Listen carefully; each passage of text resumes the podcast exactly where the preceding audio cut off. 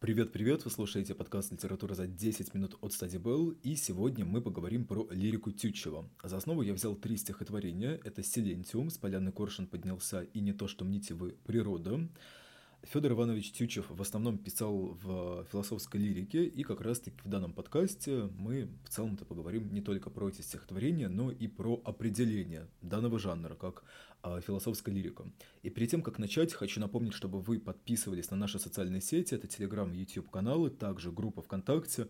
Все ссылки будут в описании к данному выпуску, но мы начинаем, погнали.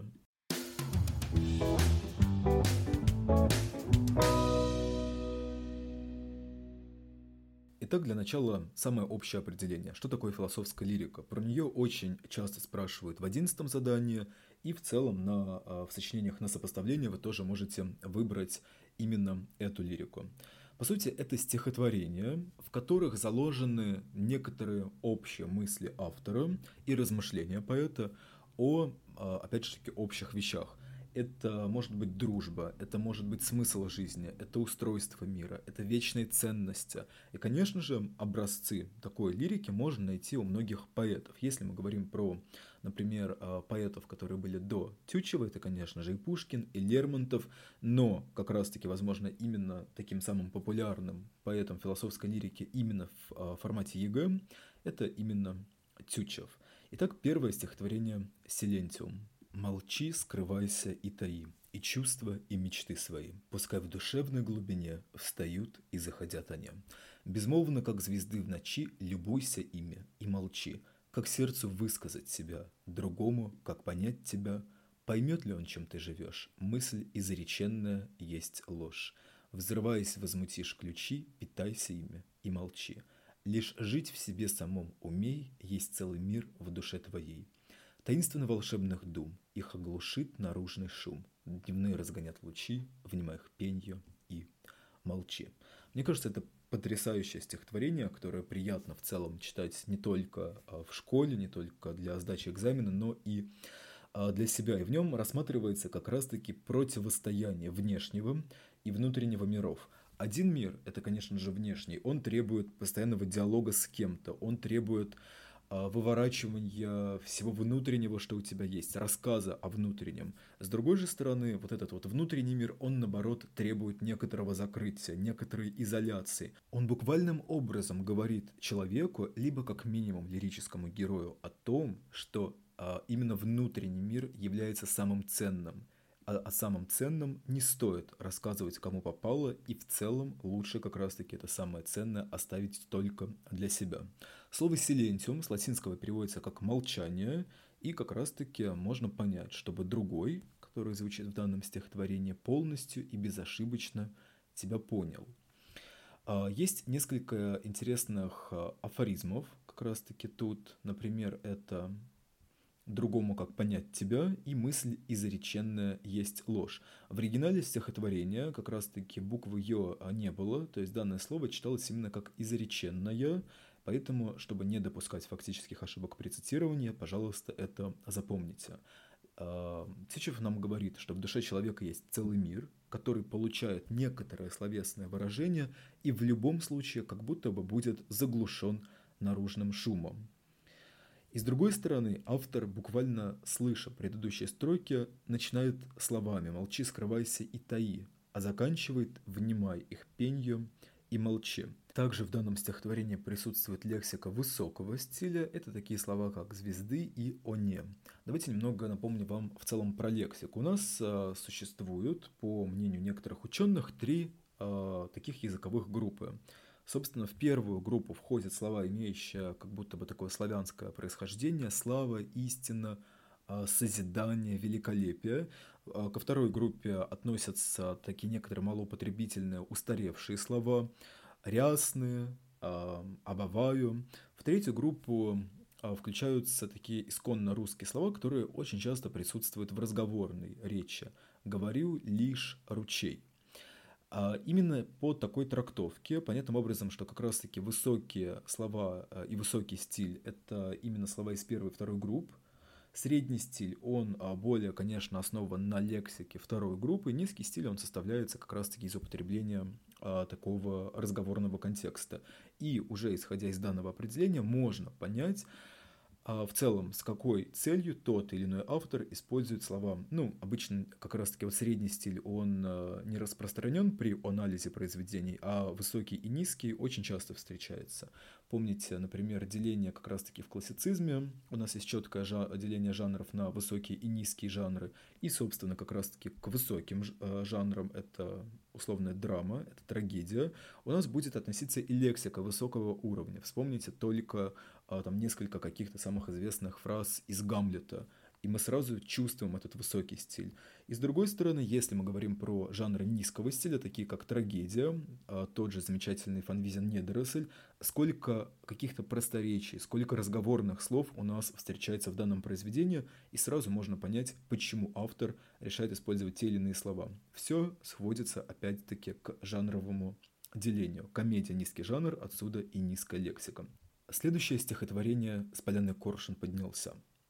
С коршун поднялся, высоко к небу он взвился, все выше далее вьется он, и вот ушел за небосклон. Природа мать ему дала два мощных, два живых крыла, а я здесь в поте и в пыли, я царь земли, прирос к земле. А, по жанру это будет элегия, и в данном а, стихотворении автор размышляет над разладом между природой и человеком.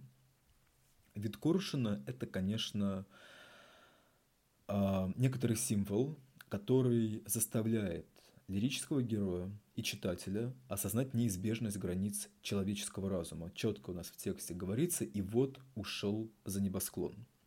Вторая строфа будто бы посвящена размышлениям лирического героя как раз-таки а, над темой, кто такой человек и как он может сравниться с условной а, той же птицей – а, который природа неожиданно дает, два мощных, два живых крыла. Послушайте, да, прямо такое синтаксическое удвоение у нас тут звучит. А, и, конечно же, в последних строках мы уже слышим некоторое сожаление. В поте и в пыли. Опять как будто бы вот в эту низкую глушь заставляет окунуться нас автор. И внутреннее противопоставление у нас присутствует, да, конечно же, в самом конце. Человек, с одной стороны, автор называет его царем земли, и с другой стороны, прирос к земли. И а, что очень важно, как раз-таки я хочу, да, чтобы вы тоже это запомнили, у Тючева а, есть некоторая такая ошибка, будто бы, да, ошибка. А, в последней строке «Я царь земли, прирос к земли». На самом деле он специально использует архаическую форму, как раз-таки слово «земля», и в сравнении с ней как раз-таки он и не может слиться с природой, как та же условная птица. И последнее стихотворение, про которое мы сегодня поговорим, это «Не то, что мните вы природа». Не то, что мните вы природа, ни слепок, ни бездушный лик. В ней есть душа, в ней есть свобода, в ней есть любовь, в ней есть язык. Вы зрите лист и цвет на древе, или их садовник приклеил, или зреет плод в родимом чреве игрою внешних чуждых сил. Они не видят и не слышат, живут в всем мире, как в потьмах. Для них и солнце знать не дышит, и жизни нет в морских волнах. Лучи к ним в душу не сходили, весна в груди их не цвела, при них леса не говорили, и в ночь в звездах нема была. И языками неземными волнуя реки и леса, в ночи совещала, не совещалась с ними в беседе дружеской гроза. Ни их вина, пойми, коль может, органа жизнь глухо немой, увы, души в нем не встревожит, и голос матери самой потрясающий, на самом деле, философский отрывок, э, где есть, э, с одной стороны, ода, где есть э, элегия.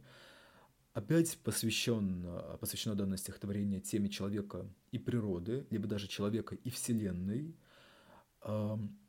Давайте немного разберем по строкам. «Ни слепок, ни бездушный лик, в ней есть душа, в ней есть природа». То есть для некоторых людей, по мнению автора, природа – это некоторый фон, бездушный фон, а на самом деле он как раз-таки пытается опровергнуть данную мысль. А людскую глухота, которую а, также показывает автор к окружающему миру, он пытается рассмотреть с точки зрения очерствения души. То есть чем более человек не может услышать, чем более человек не может заметить всего того красочного набора, который может подарить природа, тем более он живет в всем мире, как в потьмах. А как раз таки, чтобы показать, что без э, природа не безлика, он использует такую фразу «голос матери самой». И с другой стороны, любование природой просто так не несет в себе, по мнению Тютчева, ничего. То есть оно для него не праздно, оно для него не бездумно. Он начинает задавать некоторые риторические вопросы о загадках мироздания, о вечных вопросах человеческого бытия.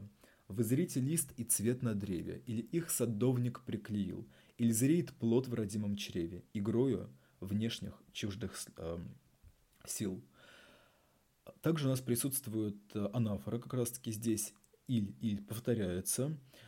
А, присутствует устаревшая лексика «лик», «чрево», «древо», которую тоже можно использовать для анализа данного стихотворения. А, две прекрасные метафоры «Весна не цвела, ночь нема была», сравнение «Живут в всем мире, как в потьмах». Конечно же, есть у нас олицетворение «В беседе дружеской гроза не совещалась, солнце не дышит».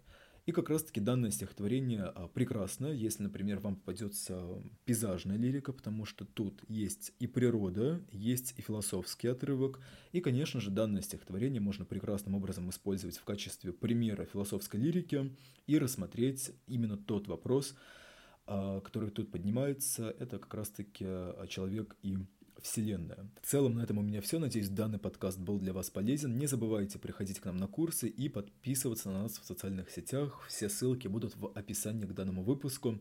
Ну а с вами был подкаст «Литература за 10 минут». Пока-пока.